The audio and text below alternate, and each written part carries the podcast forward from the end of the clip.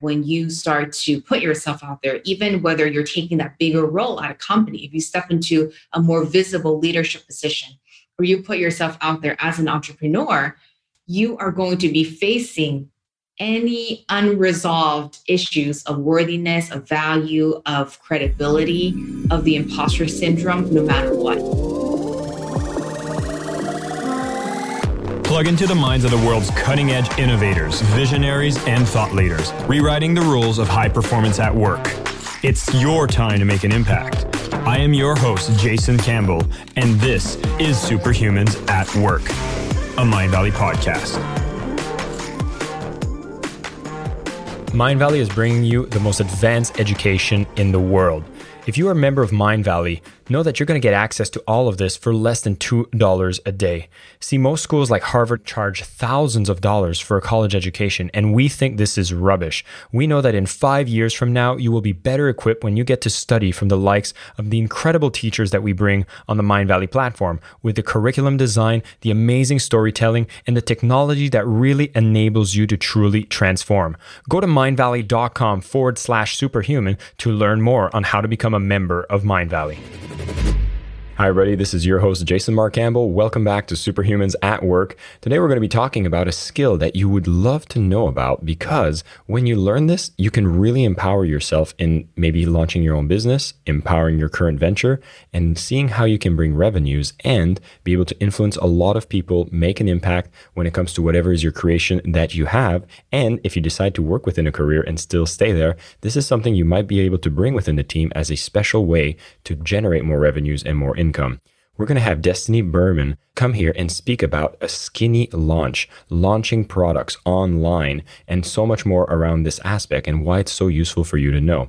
Now, she's been a woman that's been working in Silicon Valley with clients such as Twitter, Hewlett-Packard, Microsoft. She's actually been the host of Own Your Calling Summit, and she helps her clients do seven-figure launches, and she works with all the experts and educators within that space. She's been called the strategist and secret visionary behind today's most widely recognized online schools in the yoga and mindfulness space. So if you're a fan of Mindvalley, you'll see that these are the types of spaces that there's a lot you can learn from, and this is what we're going to be talking about today.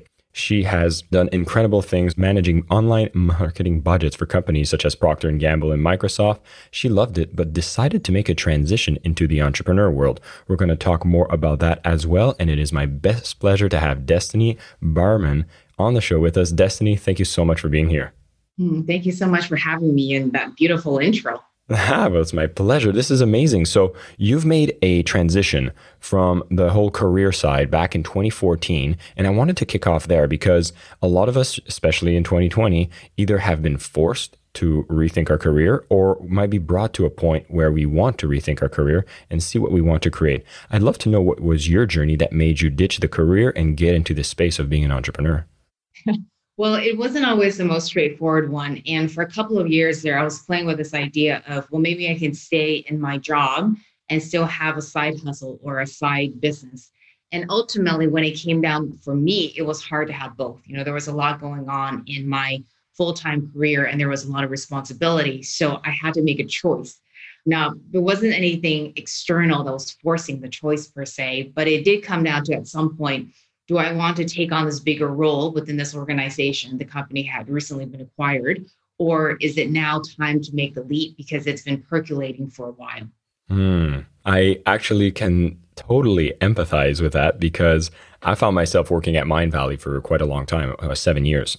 And I was having that same kind of discussion in my head, but you know, I don't know about you, but I was thinking like, wow, I have a great career for an awesome company, good money, great people I work with, we're on a mission I align to, but there's something that wasn't right.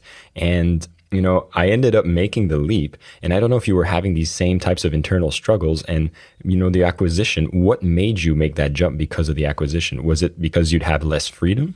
You know, I stayed for a year after the acquisition, and there were all these conversations about really having a bigger opportunity for me to lead a bigger team. And I felt this responsibility come up because if I if I said yes to that bigger opportunity, it would have meant sticking around for a certain period longer. And there was this deeper, deeper prompting within me that it just didn't feel one hundred percent aligned. And, you know, I like to say, you know, we can be entrepreneurs, especially within the tech industries, because you, there's a lot of room for innovation and a lot of room for leadership. And for some of us, we're just meant to do our own thing. And it just felt like ultimately it came down to that being my path, even though there were so many great things, you know, just like you said, with what I was doing. And it was hard, you know, it was hard to make that choice. Yeah, it wasn't like, you know, most people are like, wow, you know, this moment happens and, you know, you realize, I hate my job, I'm going to be an entrepreneur. And that would be convenient, you know, but I think we're mostly facing that kind of duality, because even myself, I had the thought, like, do I do the side hustle? Do I want to, you know, split my responsibilities? And it's almost like that saying that says, if you're focused on everything, you're focused on nothing. And so when I decided to make the leap is when I actually started to work on my own initiatives and building the real business that I wanted to create that was much more aligned with myself. So I'm assuming you've went through a similar experience. So I'm glad to know I'm not alone. Now, can you tell us a bit more about what was the journey after you left? Because you had all this experience from the work that you were doing in corporate. How easy was it for you to go from everything you were doing in corporate, the skills you developed there, and did it easily translate to when you started your business, or were there key skills that were missing? So the good news was I did find an easy transition, but it was after I dug in and did research. So this was a bit of research and looking a bit into the future. So I knew that I had all this digital marketing experience. I also knew that I liked working with clients.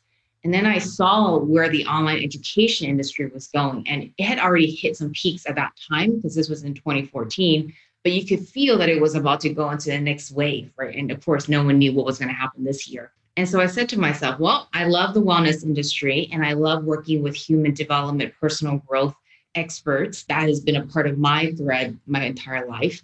And I know I have this marketing experience. And I also know that online education is about to grow. And as an entrepreneur, what I found really early on is that you get to create what you want to create. So on one hand, you have to work with unknowns, but when you get to create your own thing, I was able to create this whole business first doing consulting. And then I started launching my own programs and teaching, bringing these three, essentially three worlds together. And so I wouldn't say it's been easy, but it has been powerful and it has been straightforward in the sense that I've been able to translate B to B over to this part of the work. I see it. Obviously, you had this online marketing experience. I think that's such an important skill to have today. I mean, for me as well, like my background is all sales and online marketing. So I find that, hey, when you have that, it's almost like all the rest of the problems can be quickly solved because you can drive revenue. And so it, would you say this is one of the key skills that people should be developing, regardless if they are staying in their career or looking to move out? one hundred percent. I've always played in the revenue growth space. So whether I was running accounts or leading marketing budgets, ultimately, it was always connected and tied to growing revenue and growing footprint or expanding footprint. And so one hundred percent, I think that, you know, regardless of what role you're in, it is, it's fruitful to tie yourself to some type of revenue game or some type of revenue plan. Because one, you develop the value within the work that you bring, whether you're working within a company or working for yourself. And at the end of the day, revenue and sales can solve a lot of problems. True that. It's almost like a blessing. Yes, exactly. What would you notice with the clients that you do work with? I mean, you help them launch, but obviously you probably come in and you're there to solve problems first. What's the type of problems that you usually identify whenever someone comes to you and saying like, oh my God, I need to launch something? Yeah. So we all ultimately come up against the same thing, because when we're looking at the next step, oh, I want to take my content online. You know, I've launched a book and now I want to scale this online. The question, whether it's said or not, is always one, can I do this? And two, is it going to work? So I guess there's really two parts of the question. Can I do this? Is it going to work? And so I believe in, again, back to the revenue, is we want to assess where the low hanging fruit is, and we want to start with where we're at. And this ultimately comes down to looking at your assets and looking at your strengths and launching from that perspective. If you already have an audience, let's tap into that. If you already have assets, online content that you produce, let's start with that. So everyone's launch can look different. Why I also call it the skinny launch, but you want to tap into the assets and the strengths that you do have so you can get to revenue and results faster and then build from there. All right. And for the benefit of those listening, a launch is really just putting together a lot of resources towards driving a goal such as revenue and profits at the same time, using a lot of mechanisms online. all done within, let's say, a week span or two week span, but you put all your effort into one big event that really drives the results. And so you speak about this skinny launch. And so can you maybe give us a better example of what is the expectations people have with a launch? Because I know, you know, when we would talk about product launch, and maybe some of the more old school people here think about the product launch formula, you're thinking about something you could plan almost a whole year for. I know some people used to do one launch a year, and that was their one revenue event in the entire year, and it was make or break. Yet here you're talking about a skinny launch. So what's the difference here, and is it as effective? Yes. So there's a couple things, and this is my approach to doing launches is one, skinny launches are meant to be more frequent than once a year.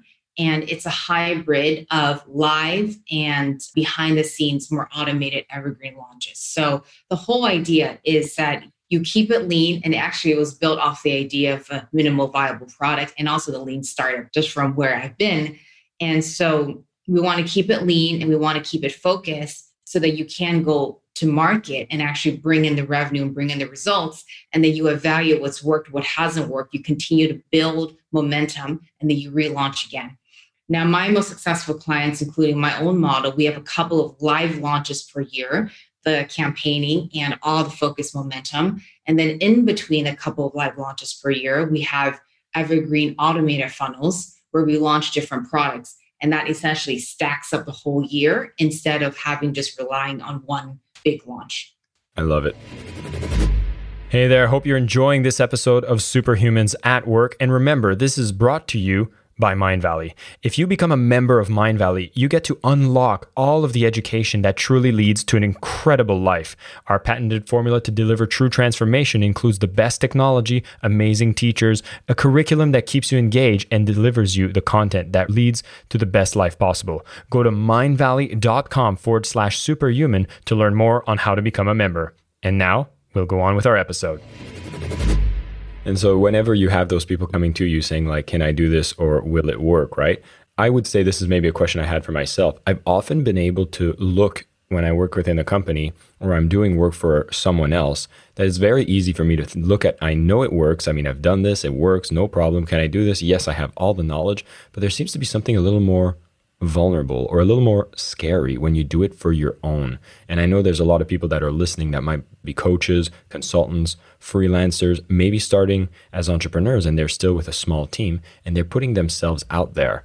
How often do you deal with the aspect of, you know, self-worth, fear, and having it that is so vulnerable when it's your own product?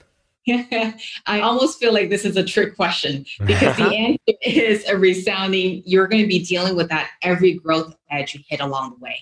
So that first client you sign on, the first offer you put out there, even that first post you put out about your upcoming product, even before you ask people to buy, even just a heads up post and heads up email. It's scary when you send that out. Are people opening it? What if I launch and no one responds? And all this questioning and self-doubt around, you know, is it rejection? Is it fear of judgment? All of this will come up.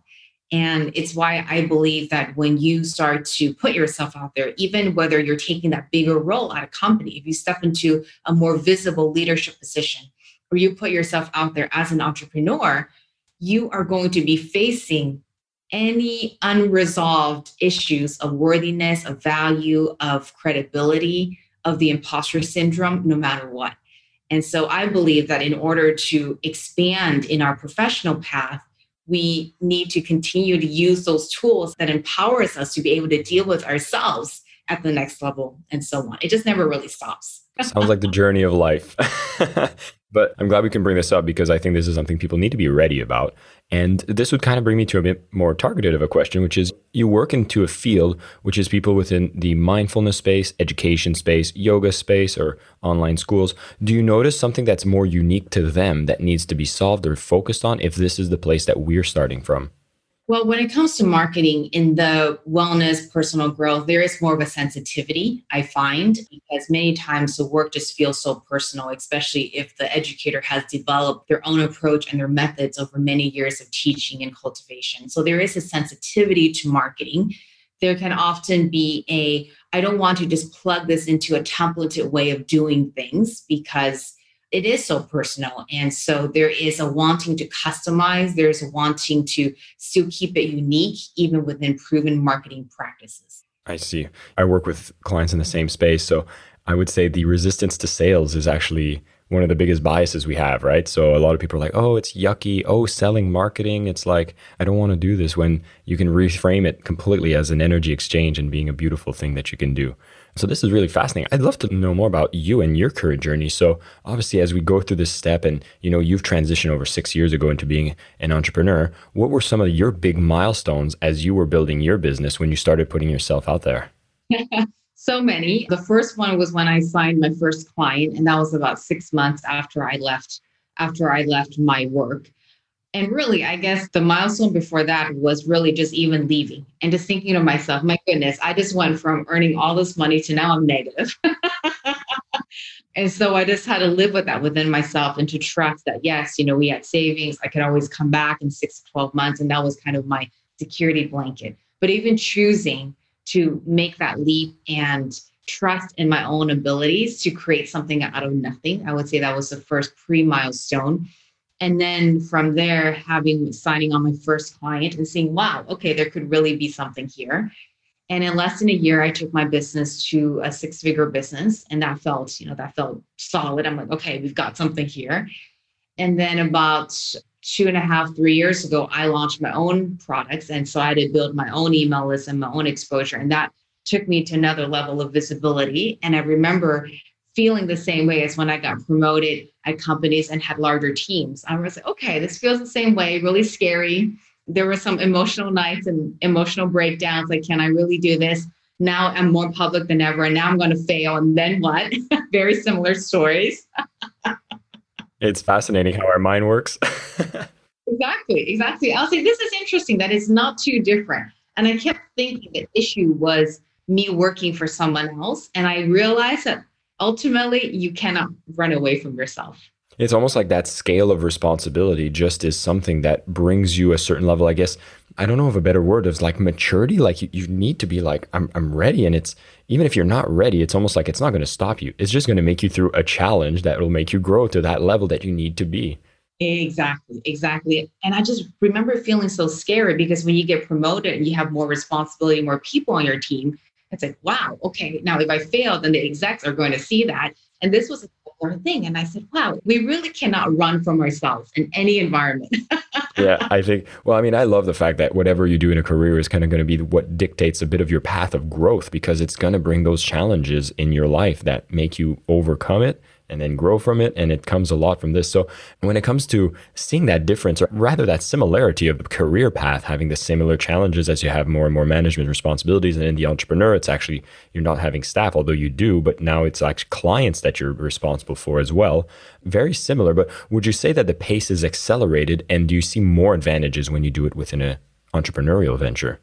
It's different. There is more creativity and there's more ability to throw things against the wall and even experiment, I would say, in the entrepreneurial space, especially when it's a smaller business. And the reality is that even with a multiple seven-figure business, it's still a small business in the, you know, business space. So whereas if you're working for a more established company, even if it's a mid-sized startup to a huge company, there's less room for flexibility. And so you have to work within certain parameters is what I find. So the whole inner conversation is similar, but the level of fluidity varies depending which path you're on.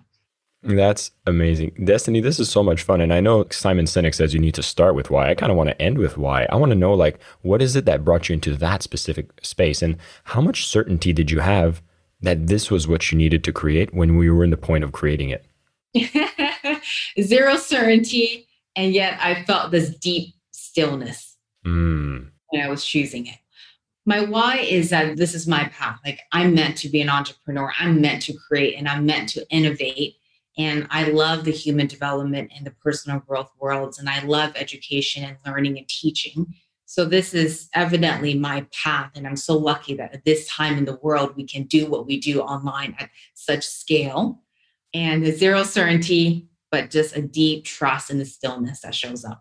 I love it. And you think this opportunity is still open for quite a while for anybody who is in this space of wanting to build business online and market online. What kind of restrictions are you seeing in the timelines for people to be able to do something like this? I think the opportunity is bigger than ever. If anything, there's a lot of content online. And so one of the things is, well, how can I stand out? There's so much competition. There's so much content saturation. But the flip side to it is that online learning has never been so widely accepted. And there's billions of people online who want to learn from you. So the opportunity is bigger than ever. Owning your differentiation and your uniqueness is also more necessary in order to stand out and attract your community. And, you know, I have a lot of friends who are at companies who have their own side hustle, really isn't the word for it, but their own teachings and their wisdom and projects that they have developed on the side. And ultimately, it all comes down to your information, your intellectual property that they're putting out there. So it really works for whether you're in a corporate space or whether you say, okay, I want to do this full time. And the opportunity is just huge. Amazing. Destinee, thank you so much for coming on the show and sharing all these insights. For those of you who are listening, be sure to look out the links that we're going to send to Destinee's business and look into your Own Calling Summit, where you can learn more about how you get to have that kind of clarity on the path that you want to go through, depending on if you're deciding to continue on the career or be launching your own project at the same time. To give you a few recaps of what we talked about today, we talked about how making that transition from career to entrepreneur can sometimes be very scary, and it's not done in a very comfortable way because it's not going from bad to good. It's going from good to also maybe good, maybe not even as good, but knowing that this is the calling that you want to go on. The journey itself is going to challenge you every step of the way because you're going to be taking on more and more responsibilities. We've seen some key milestones that happen when you decide to make the leap are going to be, do you leap? What is your first client? How do you keep growing from there? How do you start having your own team? How do you have your own product out there? And when you put yourself out there, you'll see that you feel more responsibilities. You'll feel that there's some hesitations of putting yourself out there, but this is one of the fears that you overcome. And guess what? If you stay within the career, you're going to see similar types of challenges that come through you. And that's just the way life is. Now, a big thing that most people judge when they're about to do it is, am I able to do this? And this, you'll see that you can find so many resources online, including following Destinee here, where she can show you what are the things you need to develop so you can actually do this, because it's so much easier than ever before. And the second thing we ask ourselves is, will it work? And so as we speak about this, there's so many case studies, there's so many businesses that thrive and work today, especially as online education, if this is the space you want to go into, is a thriving and accepted field more than ever. It's a beautiful time to learn the skills that are necessary to do this. And that key skill that Destinee spoke about is this ability to learn marketing, especially online marketing. If you bring that within your tool set, it makes you just so much more equipped to be able to handle the world, especially since we are in an attention economy. Everybody's trying to compete for that attention. So if you learn the concepts of marketing, whatever it is that you believe in, your passion, the path that you're on, you'll be able to get people to pay attention to that and be able to shift their lives to be just a little bit better. Destinee, once again, thank you so much for coming on the show and sharing all these amazing insights. This was such a fascinating conversation. Everybody listening in, thank you so much for tuning in, and until next time. Once again, everybody, thanks for tuning in to Superhumans at Work. I'm very grateful for all of you who tune in on a regular basis, listening to these amazing interviews with these guests that I get to find. Now, if you're subscribed to the show, definitely leave us a review if you can, and share it with friends so that we can spread the message and get more people to be able to learn of these fantastic ideas that they can bring in their everyday life. And these episodes, of course, are brought to you by Mindvalley. When you go to mindvalley.com forward slash superhuman, you get to discover the transformational education that we get to deliver, where we bring the best technology, the best teachers, and ensure that it teaches you what leads to a truly incredible life. Thanks again for tuning in and watching the show. And until next time, stay superhuman. My name is Jason Campbell, and this is Superhumans at Work, a Mindvalley podcast.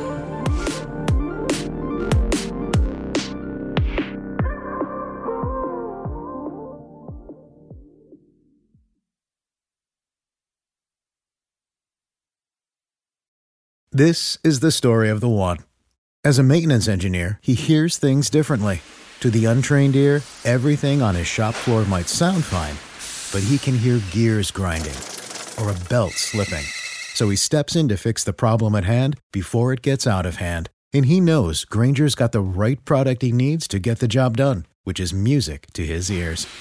Call, click Granger dot com, or just stop by. Granger, for the ones who get it done.